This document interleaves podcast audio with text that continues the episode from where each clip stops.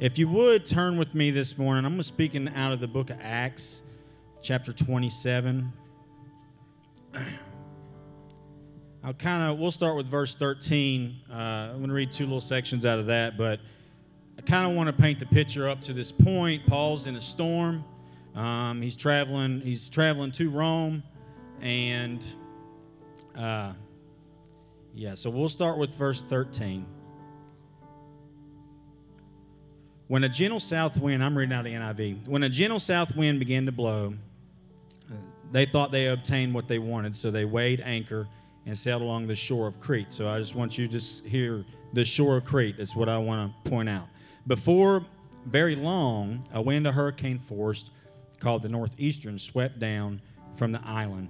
The ship was caught by the storm and could not heed the wind, so we gave way to it and were driven along. Now, if you'll go down to verse 31, then Paul said to the centurion and the soldiers, Unless these men stay with the ship, you cannot be saved. So the soldiers cut the ropes that held the lifeboat and let it fall away. Just before dawn, Paul urged them all to eat. For the last 14 days, he says, this is Paul speaking, you have been in constant suspense and have gone without food. You hadn't eaten anything. Verse 34 Now I urge you to take some food you need to survive. Not one of you will lose a single hair from your head. After he said this, he took up some bread and gave thanks to God in front of them all. Then he broke it and began to eat. They were all encouraged and ate some food themselves. Altogether, there were 276 of us on board. Altogether, there. Oh wait, wait, my bad. And they had eaten as much as they wanted. They lightened the ship, throwing the grain into the sea. If you'll pray with me this morning over over the message, Lord, we thank you for today. God, we give you praise in advance, God. I, I know that there's something to be said. God, this has went through me and checked in my spirit, God. I just pray that you would open people's hearts to be able to receive what it is that we're talking about, Lord. I give you all the praise, God, and I can't do anything without you. In the name of Jesus, amen. Thank you, Tony. I think it's odd that most statistics of car accidents happen within two to three miles of the home. You don't really hear about it happening 20, 30 miles down the road, but it, it, it, does occur. But for the, for the most part, a lot of accidents happen very close to home. Um, it's like getting stuck out on a lake, okay, and then forgetting how to swim. The title of my message this morning is Drowning in the Shallows. And it's something that God's really been talking to me about and dealing with me in my own life and kind of my walk and where I am. And so it's drowning in the shallows is like getting stuck out on a lake and having to swim, right? You make it all the way to the shore, and then when you get there, you drown in shallow water. A few feet. I was a lifeguard in high school and uh, probably early 20s, and I sit in the deep end and guard that all day long. I hate a guard in the kiddie pool. You think like, well, it's it ain't that much water. Well, it's little kids. Like you know, some little kid gets in trouble. Parents tend to not forgive you as much as they would a grown adult forgets how to swim in a deep end. And believe it or not, it does happen. Um, I had several water saves, just older people that just get out in the middle of the deep end and forget how to swim, which is still a mystery to me, but different strokes for different folks, I guess. So the kiddie pool is in the shallow water where I actually hated being there. I don't know if you know this or not, but it takes less than a half a cup of water in your lungs in order for you to drown. That's not very much. They taught us that, and I, matter of fact, I remember in lifeguarding class that they said that you could actually gr- drown off a teaspoon of water if it hits you right in your lungs, um, which is kind of shocking. So it's a ridiculous statement to say that you can drown in shallow water. What do you think? I'm a grown man. I ain't gonna drown in shallow water. I think that when I go to the beach and you hear all these stories of the rip current and all this and that, and I'm like, I ain't, I'm ankle deep water. I'll be all right. But there are people that, that, that it takes. So what makes it more ridiculous than anything is to have the notion that you would drown in the shallows after you have survived the deep, after you've been in the deep water, after you've treaded water. I, that's the hard part of it. The shallows should be the easy part. If you really think about it, it's not so much individual, but the Bible reflects it as well. Look at Israel, for example. They crossed through the Red Sea, and I used to be really hard on Israel. And I, I share this all the time because I remember God just being like, now God talks to me pretty bluntly. I don't know if he talks to you guys bluntly, but he talks to me super bluntly. And so Israel crosses the Red Sea. on dry ground, mind you. Get to the other side, and what do they do? They build a false idol. They just forgot that they just seen the miracle of God and just walked through this deep water and forgot. And God reminded me, you do the same thing. God will bless you with something, and then the next week I'm whining about something else I want that God's not provided for me. Um, so if you have been in real deep, you have made it when it's hard, and so deep and so far away from the shore appear your victory. They seem like they're so far away from your, your grasp, or so far to be able to obtain them. Yet when we get close to victory, is when we get close to the shore. And when you're close to your victory, let me tell you, that's when the devil wants to knock you down the most. Because you have made that journey through the tough times in your life to get ready to come out to what God has for you. And th- th- he wants nothing more than to take it. I've said for years, I honestly believe that the devil wants to attack, which he wants to attack us all, but senior citizens.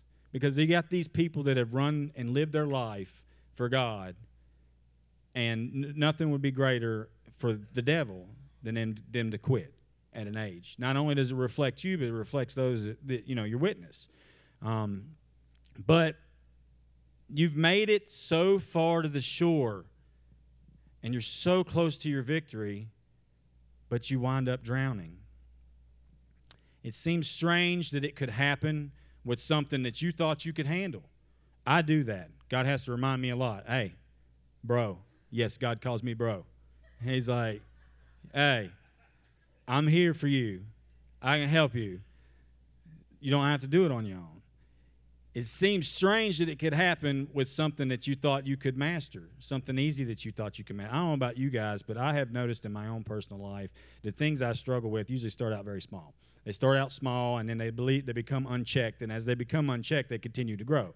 And as they continue to grow, they get bigger and bigger and bigger. And then it becomes a matter of something that you thought you could handle. And before you know it, you're into something that you absolutely can't handle on your own, um, which is is stupid to me because if you just would pray about it in the beginning, you know, I've said this. Why do we wait to pray? Like when stuff happens, like seriously, why why is that like for me, that is not the first thing I always do. Usually the first thing I do is whine about it, get mad at God, whatever the reason is. Like, why is this happening? I don't understand. Then we pray about it. Um, but it seems like the toughest times in life are not at the beginning of the struggle, at least for me, because it catches you afresh and anew. When I'm in that struggle, that's usually when I draw closest to God. Um, because that's when you're the strongest, that's when you're the most equipped and ready for battle, and that is when you're ready for the storm.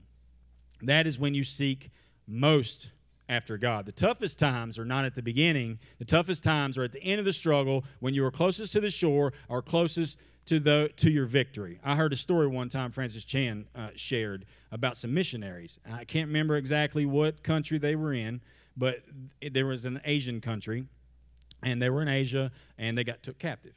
And so they were like captive for like I don't know. I can't remember. So we're just gonna say six months because I can't remember.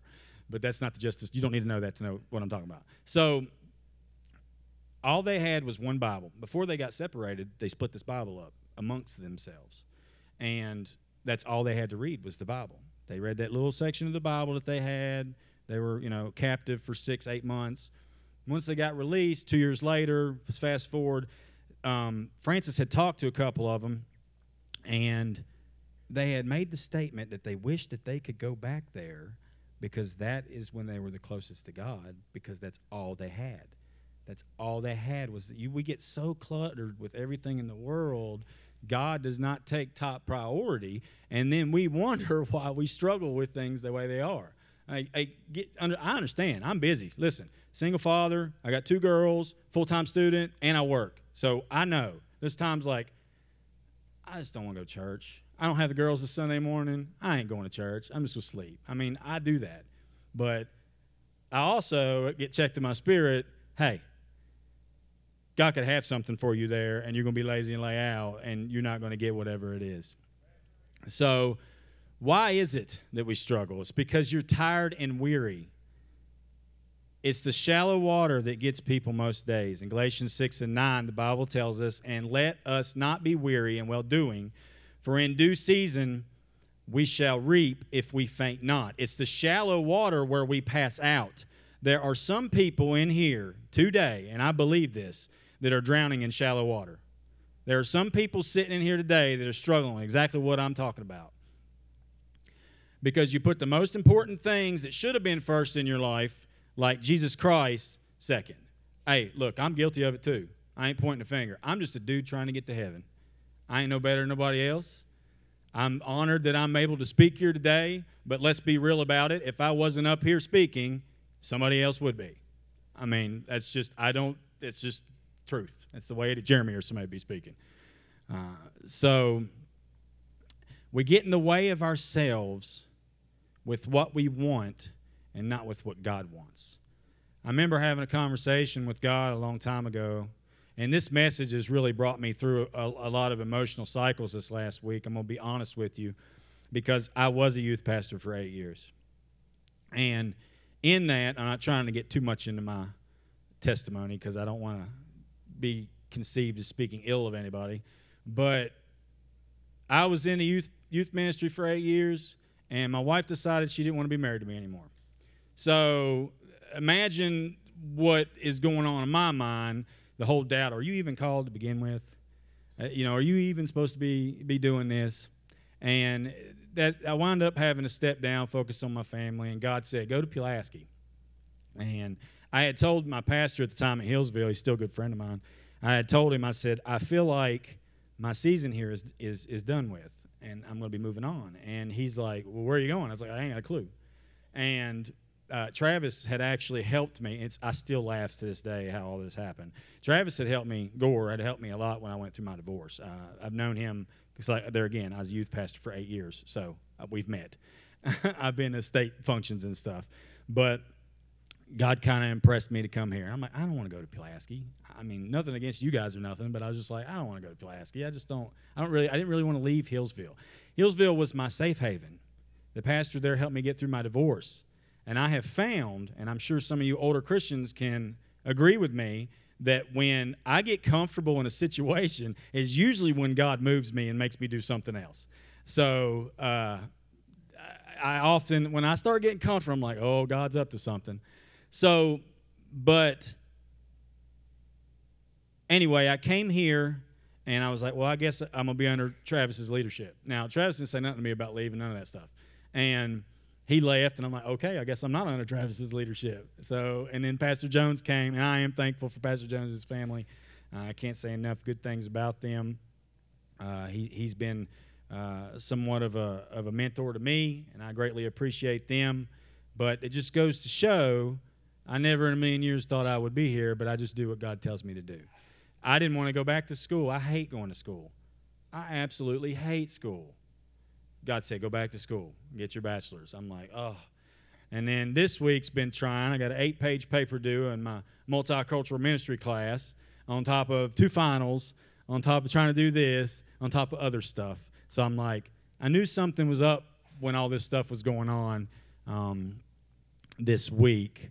But I have found myself oftentimes in wanting what I want and not wanting what God wants. Good example of that would be somebody that gets in debt and buys a new car. And then you whine to God that you got to make a $500, $600 car payment.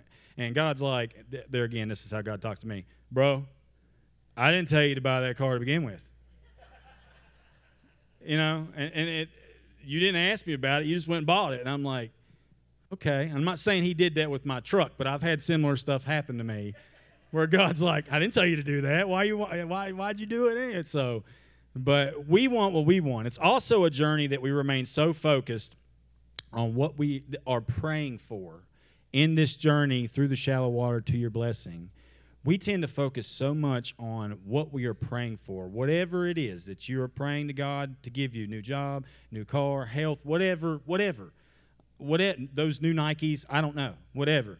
Whatever you're praying to God to be your thing, we tend to forget and get so focused on that thing that we're praying for that we forget about all the blessings and all the times God provided for you along the journey and along the way and all the small things. And there's lost and dying souls out there in Pulaski County that want us, that need us to go out and be a witness to them, to be able to give the backpacks like we're doing today that falls right in line with Pastor's vision of what we're doing. The church should be there to support this. That's what it's for. Going to church is not about going and sitting on a pew, it is about going out and serving in the community. Right? Amen? So that is what God's called us to do. So I get caught up in, God, why does I want this? God, I want this. And God's like, listen, dude, there's people dying. People like like grow up a little bit. Stop being so whiny. I got this. That's how God talks to me. Um, I get told I'm whiny a lot, but especially when I'm hungry. so, I, but we tend to forget about God. God's like, you know, you're drowning because you let your guard down. Here's some life lessons um, I want to give you uh, to prevent drowning in shallow water. Don't let the presence of the storm indicate the absence of God. I'm going to say that again. Do not let the presence of the storm indicate the absence of God. That is where your depth comes in in the storm, okay? That is where in the wait. In the wait is where God will mold you to what he wants you to be. Who likes waiting? Nobody likes waiting. But anything worth waiting for or anything worth anything is worth waiting for. You know? I love tacos. I love tacos. I could eat tacos every day. Taco Bell's okay, but it's nowhere near as good as when I make tacos at home. But Taco Bell's like that. If you wait, you get better things. Same way with fried chicken. KFC's great, but KFC ain't got nothing on my mama. That's just the way it is. Mac and cheese ain't got nothing on my mama. I'm just telling you right now. Um, but say, let me say that again. Don't let the presence of the storm indicate the absence of God, because that is where your depth comes in. It's not about what happens to you in life, it's about what you choose to do with what happens to you in life. That's where your real character is built, and that's where people really see that it's real because believe it or not, when things occur, there are people going, I wonder what they're going to do with it. I've even been told that there's people that say certain things to me that they know is going to get me riled just to see how I react. Just because, are you a Christian? Just see how you react. I'm like, what? That's the weirdest thing ever. So, but there's people like that. We tend to focus so much on what God has for us, again, that we tend to forget about the blessings that He's already provided. I encourage people all the time keep a blessings journal. When God does something for you, write it down. You're like, well, well I'll keep it. I'm talking anything. God has to give you 20 bucks. Write it down. Because when you're in those moments of struggling, you can look back on that and be like, I remember when God did that. I remember when God did that. Because we tend to focus on the negative and not the positive. And that's easy to do. When you're going through a visible storm, people will hand you an umbrella and they'll give you a raft for your rescue. They'll give you something to rescue you from the storm. They'll give you a flotation device. I think it's with, well, what happened there? I think it's like this with uh, family members that pass away, spouses that pass away visibly you can see that the people are hurting. Visibly. They've lost a loved one. But let's rewind or fast forward to their first Christmas or their first Easter or that person's birthday, and there's nobody there because life goes on for everybody else. And that is a storm that's not visible. Some help comes because they're aware you're suffering. Yet when you're in a secret storm, nobody knows that you were in it so there is no comfort coming from people. They do not know what you're going through, and sometimes it takes a change of perspective. Nobody knows what you're going through. And I'm going to tell you right now the best tool of the devil is to make you feel isolated and make you feel like you are alone, make you feel like nobody is dealing with what you're dealing with in your life. That is the number one tool. Because if he's got you thinking you can't talk to anybody, you're halfway defeated because you're not you're just not going to talk to nobody about it. When truth of the matter is, we are all dealing with the same stuff. Stuff I deal with, there's probably 20 people in here dealing with the same thing. You know, it's not, and I've I've used to do this in our uh, young adult class. I mean, Jay would talk about this.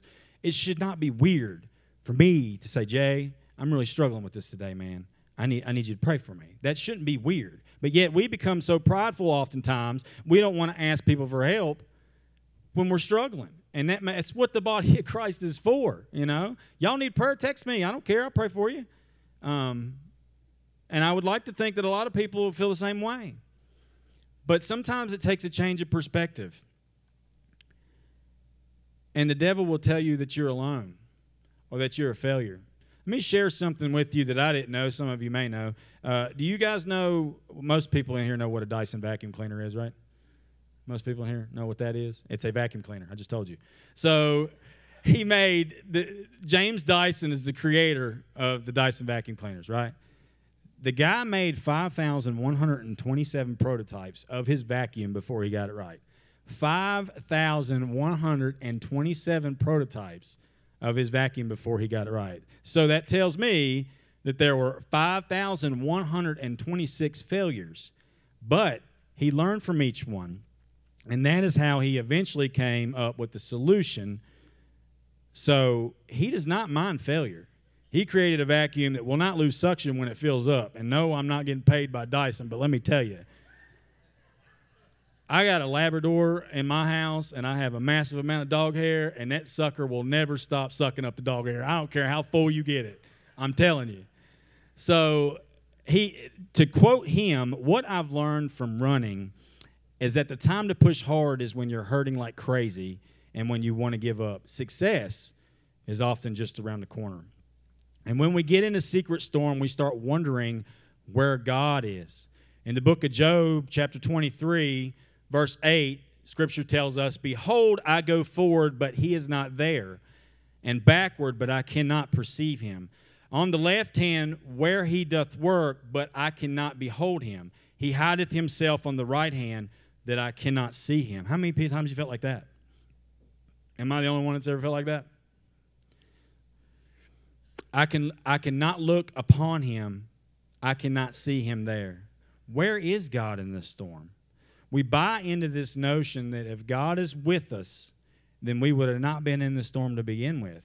If God were with us, then we would be happy, happy.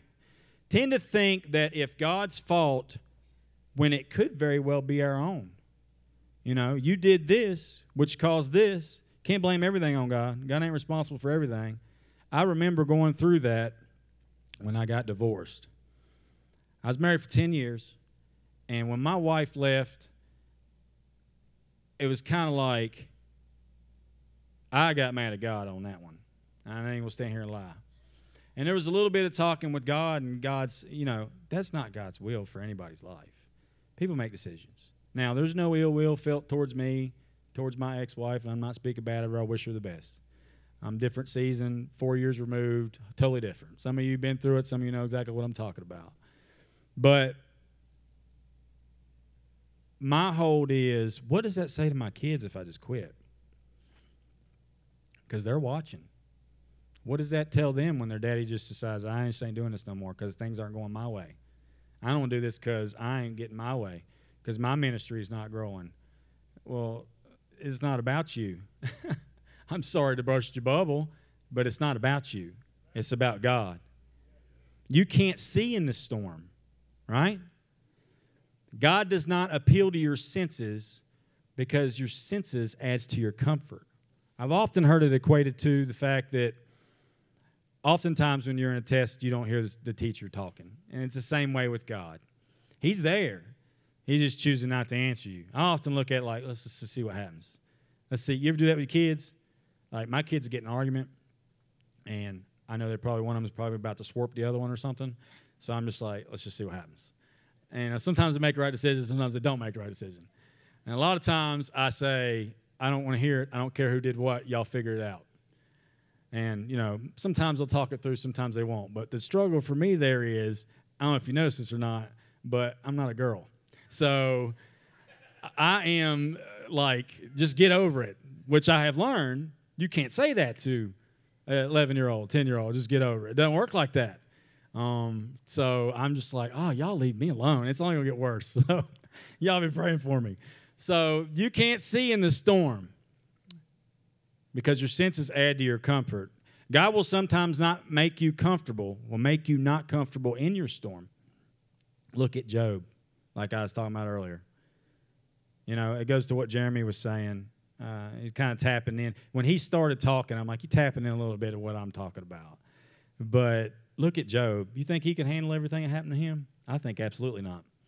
Lost his whole family, lost all of his security, he lost everything, and his health to beat all that. On top of losing his losing his family, losing his money and his livelihood, he lost his health on top of all that. I don't think he could handle it. It's only through God that he made it to the other side. And I think that is the ultimate example of being broken. Because, I mean, it's bad stuff that happened to me, but, you know, at least I still got my kids. He didn't have nothing. That's just crazy. So, God will sometimes make you uncomfortable in your storm. I want you to know today just because you're in the presence of the storm, the storm does not negate the presence of God. Bank on that. Let me say that again. Just because you are in the presence of the storm, the storm does not negate the presence of God. Also, neither does it indicate the absence of God in the storm. Okay? He's there. In Psalms, it says, Yet I am also here to tell you if you want to know where God lives, He lives also where there is trouble. You see, you do not promise the obvious, right? Nobody promises the obvious. I never tell my kids, I promise you I'll feed you, or I'll promise you that I'll buy you clothes. You give promises when you know that the, they are going to be in a situation that is going to cause them to doubt. That is when you give them promise. Something is going to show up and cause you to doubt. When I write a check to the church, it says, I promise you that the money is there that the money is behind the check. It is there. Whenever God promises, listen to me, whenever God promises you something, He says, it may not be in your realm right now, but I promise you. I promise you. God promises you that whatever He told you that He's going to do, He is going to do it.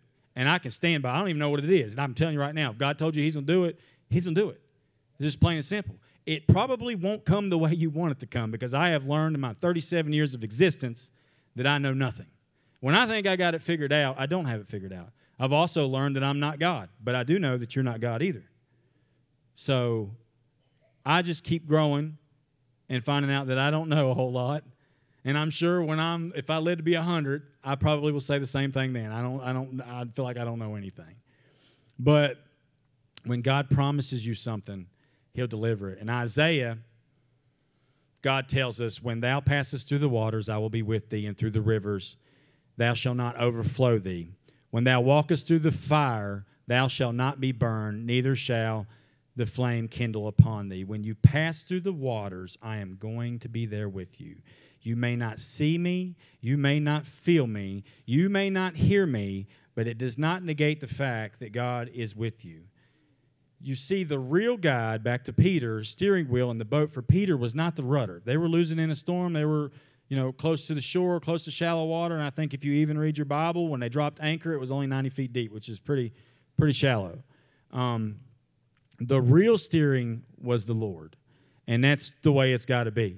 I know it seems remedial, and you're not going to get no big philosophical message from me, but it's true, and we forget. And I think oftentimes we forget the basic things, the basic fundamentals in life.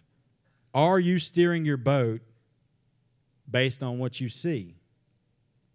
Think about that for a minute. In your journey of life, are you steering based on what you see? Are you steering your life based on what you see or what you believe? I had a conversation uh, with Jay a long time ago about, you know, God's really working in me that like faith is so much more than what I perceive it to be. Like it's so much more because it, man, it's hard to not see results and still have faith that God's going to deliver. That's hard. I mean, that's hard for me. I imagine if it's hard for me, it's hard for other people. And I'll just get up and like, oh, another day. God not doing what I think He should do. Me wanting God to do things the way I want Him to do it. God's saying He'll be with you the storm. God is telling you before any moisture appears in the air, before anything happens, I will deliver you. Many are the affliction of the righteous, but the Lord delivereth him out of them all. People, we forget, the Bible tells us that it will rain on the just and the unjust. What's that tell you? That tells you that if you're a Christian, there's stuff that's going to happen to you. Just because you go to church on Sundays and you believe in God with all your heart does not mean that your life is going to go perfect and things aren't going to happen because that's not life. How you respond to it, like I said, is where the depth comes in and where it really matters. I'm coming out of this. Amen. I want you to look at your neighbor and say, I'm coming out of this. Look at your other neighbor on the other side and say, I'm coming out of this. I just do that to wake people up. I do not have details. I do not know where the money comes from. I do not know if it's divine healing or medicine. I do not know if it's laying on the hands or it's therapy. All I know is that I'm coming out of this. The storm may blow a lot of things away from me, but it will not blow him away from me. And I've had this conversation with people. I am not turning my back on God. I don't care what happens. He's done too much for me and brought me way too far for me to say, I, I just I don't want none of this. I honestly can feel like I can get to a place in life where I could say that. I really do. God is with me in the storm. If the storm fights for you, if the storm fights you, it must fight God as well. So we have to remember that because He is with you. Don't take the presence of the storm to indicate the absence of God. God's been with me for 24 years. I got saved when I was 13. Um, Brother Dwight Fry led it on a Wednesday night class at, at uh, back then it was Maranatha Church of God in Wytheville. That's where I grew up, Wythe County. Go Maroons. Um, just playing. I don't care. Boy, it was crickets in here for a second. Dang. Um, man, y'all almost as bad as Carroll County. I'm Just playing. Um, but I said that at Carroll County, and yeah, I got some hateful looks when I said that. But don't take the presence of the storm to indicate the absence of God. God's been with me for 24 years. God's been with me a long time. He has never failed me, even when I felt like He had.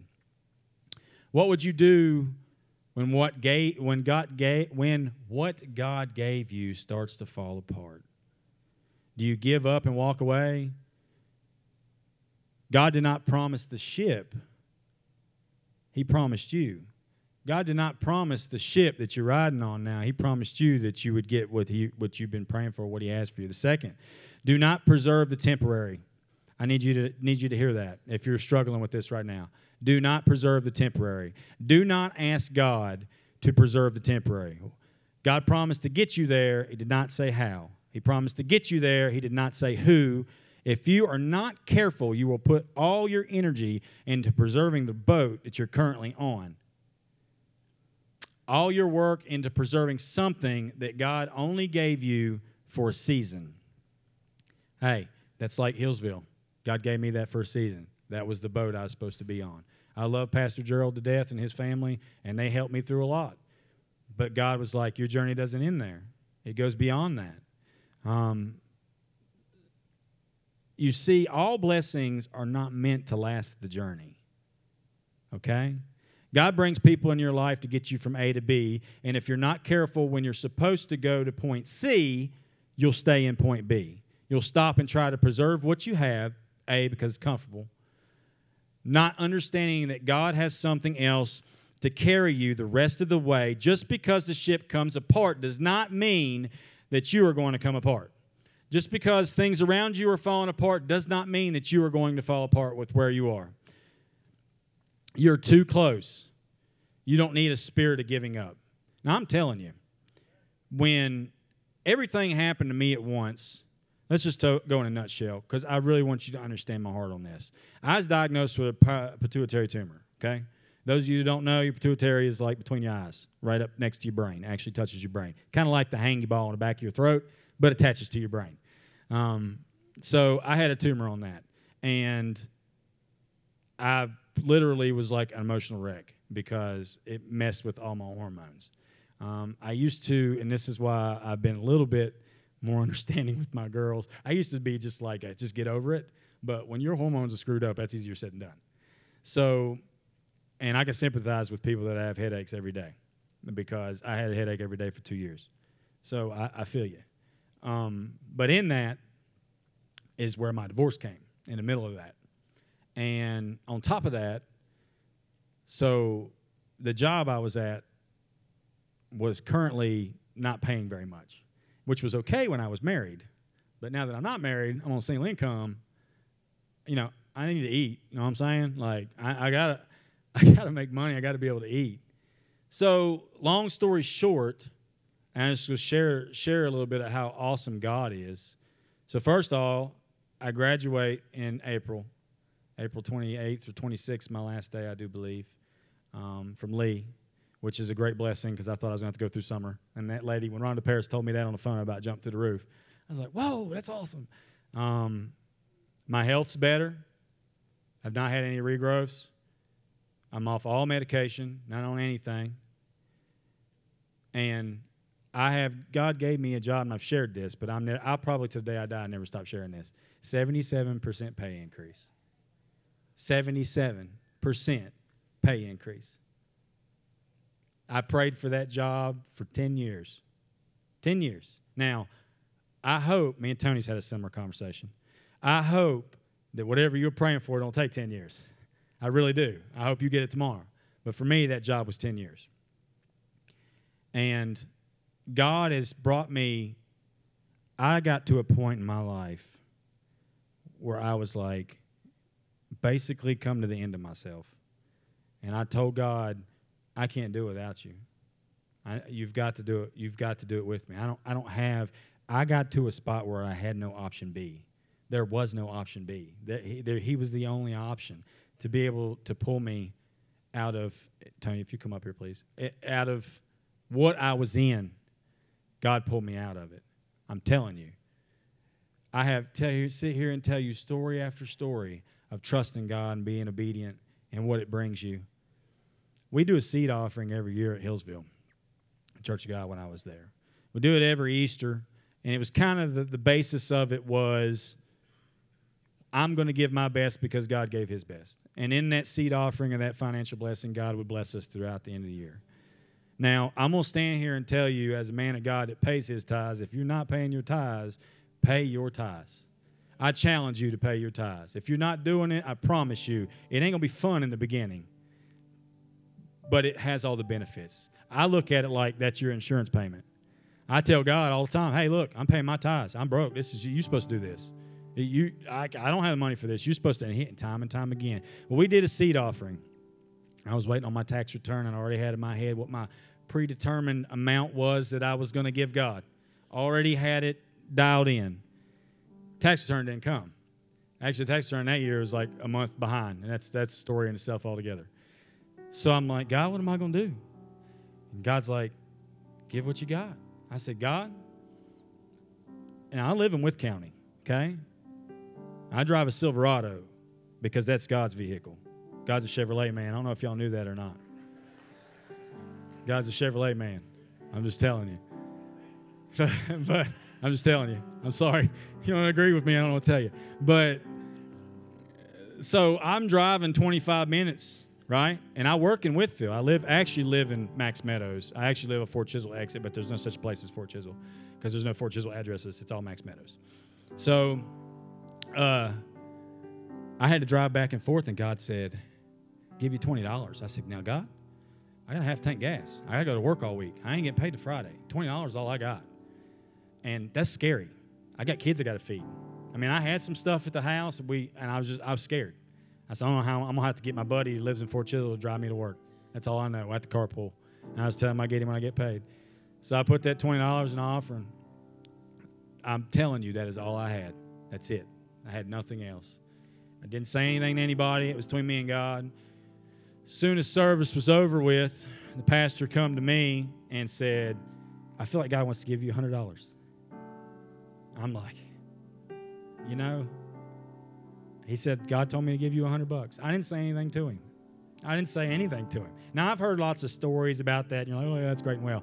But when it hits home, I'm telling you, it has a different impact. See, because the last mile is the hardest. I've run a lot of Spartan races. I do CrossFit. Trust me, the last mile is the roughest. Every Memorial Day, we do a workout called the Murphy Workout. we call it Murph. And it's in honoring the, the memory of Lieutenant Michael Murphy. That's why we do it for Memorial Weekend. And essentially, it is running a mile, and then it's 100 push ups, 200, no, 100 pull ups, 200 push ups, and 300 squats, and then you run another mile, all while wearing a 20 pound vest. And I've done this three years in a row, And let me tell you, that last mile is the hardest. I feel like I'm dying by that point. That workout takes close to an hour to complete. I'm like, oh, it's just push ups, just 100 push ups. Oh, ah, okay. You try to do 100 push ups after you just run a mile with a 20 pound pack on. It's tough. So the last mile is always the hardest for me. When I ran the Spartan Beast, it's a 13 mile race. I ran it in uh, West Virginia. It's actually where they do Boy Scouts of America up there. That is where they do the North American Regional Qualifier. It is like this. It is like this. It's like running in Lee County, brother. It's a, it's it's like this. It's ridiculous. It's 13 miles. I cramped at four. That is the worst thing I've ever done in my entire life. Matter of fact, the guys I've done it with were like, "You do another one with me." So I'm like, "No, I will never, ever, ever, unless my kids are in trouble, and the only way I'm getting through that is is to help them is get through that." But I kept telling myself, "Just get around the corner, just get around the corner." I literally had to have people carry me, just about. I could not walk. I have never cramped so hard in all my life. It was awful. And we were out there for nine hours because I had to walk like so much of it. And it was literally, I'm not exaggerating, it's like this. So the last mile is always the hardest. Do not be moved by exhaust motions.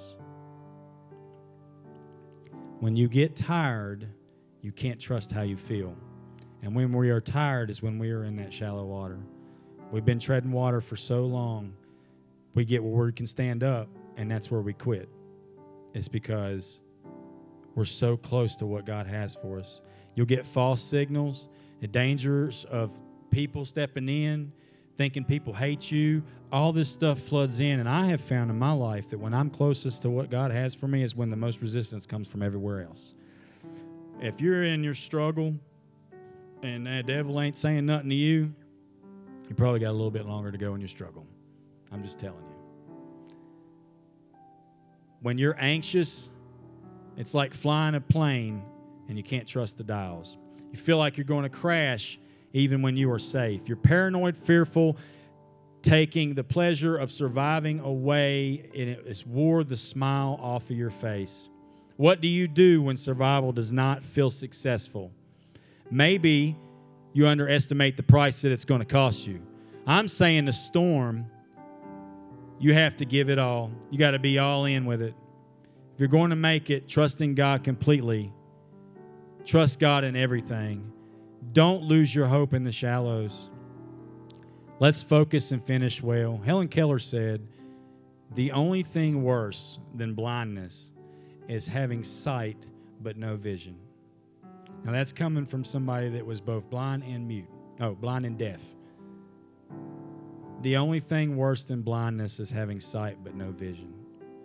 God has gave each of us a vision, and I'm here to tell you today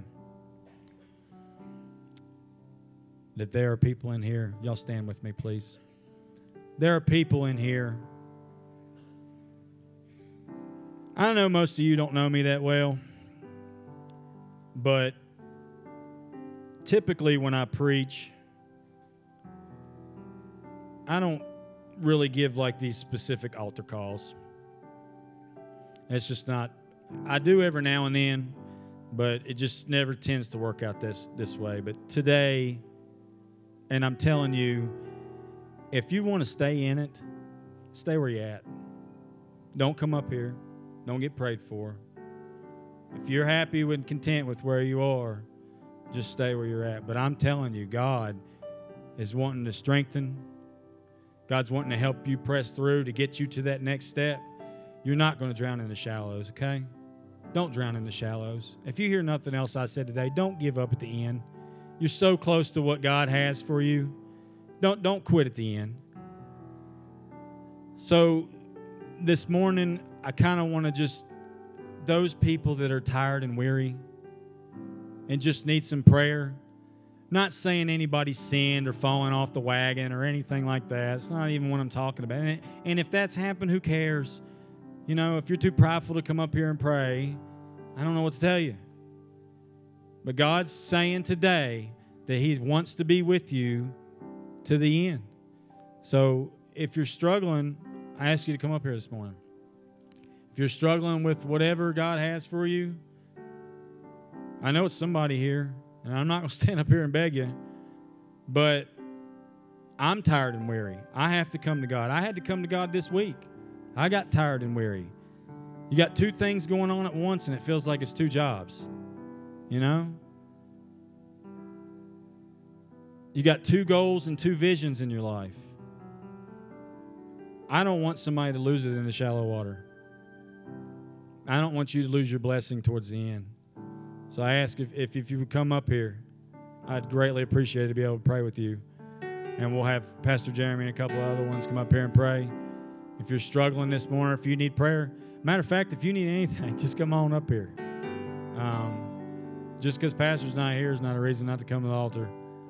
Um, but I feel like this is for somebody. Thank you. I feel like it's for somebody this morning. Sisters, y'all, could I get some of the elders' wives and women to come up here and pray with them, please? Just come on up here this morning. God's calling you. Today, you can remember today, August the 11th, is the day that I decided I was not going to drown in the shallows. Today is the day that I'm going to move on in life with God, trusting to have whatever it is that He has for me in my life. Just pray with these people, guys. Reach your hands up here and pray. Come, if you feel led to come up here and pray with some of them, come up here and pray with some of them. There's hurting people in the world. There's people that are hurting in the world.